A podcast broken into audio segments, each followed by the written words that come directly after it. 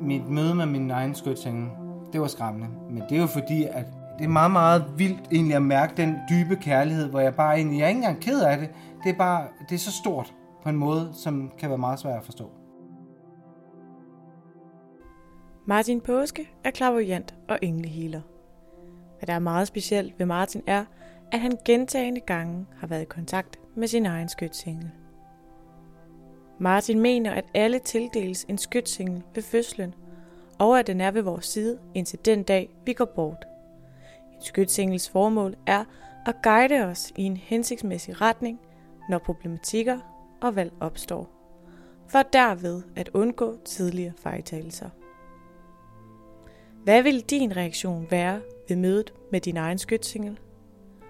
Martin beskriver i denne podcast sin egen reaktion.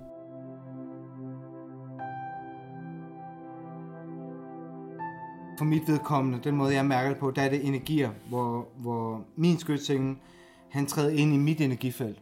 Og så mærker jeg egentlig bare den der, at jeg bare bliver beskyttet, og der bare, der kan springe en bombe, der er nogen, der skyder på mig. De rammer mig. Og ubetinget kærlighed på en måde, hvor man måske... Hvis man egentlig tænker over det, den der første forelskelse, forelskelse hvor man egentlig bare bliver mødt, og egentlig, åh, det er bare så dejligt, og, og øh, den pågældende person bare vimmer det hele, og øh, gør kun noget godt, og han eller hun beskytter mig rigtig, rigtig meget. Den gang tusind. Så altså, man bliver virkelig mødt, og altså virkelig rørt over det. Under interviewet bliver vi nysgerrige på, hvordan Martin fremkalder sin skytsengel. Jeg bruger hjernen i maven, og beder ham egentlig om at træde lidt tættere på. Altså, hvis, hvis han kom helt ind i det her rum, hvor vi sidder nu, så vil jeg gå i trance. Så vil jeg hænge som en dukke. Øh, og jeg vil, jeg vil sagtens skulle høre men det er sgu ikke sikkert, at min mund virker, så jeg kan tale. Øh, men, men det er det, der sker. Ja, jeg beder ham egentlig komme i nærheden øh, af mig. Et godt stykke inde i interviewet med Martin sker der pludselig noget uventet. Hans skytsengel dukker op. Nu er jeg bare nødt til at spørge, kan I mærke, at øh, energien bliver lidt tungere, når det bliver lidt sløret? Hvis I tillader jer selv prøve at mærke det, fordi han står faktisk herinde nu, og I kan også øh, faktisk, ved ikke om I kan se ændringen i mine øjne. Meget mere våde. Han er her, og, og min stemme bliver også lidt mere blæverne, fordi han er her, og han står faktisk 8 meter bag ved mig.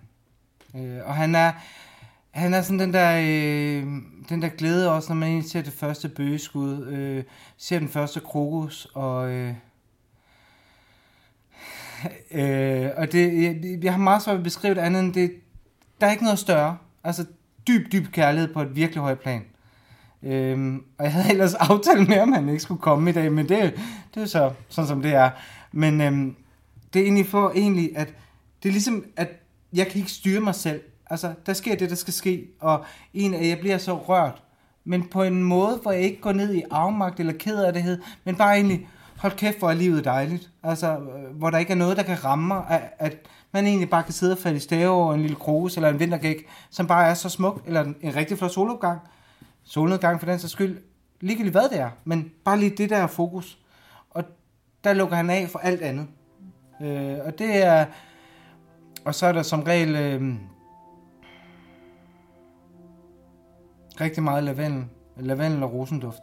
Det, det kommer han med. Det er, ind, øh, det er kendetegn for mig. Altså lavendel, det gør mig i rigtig godt humør.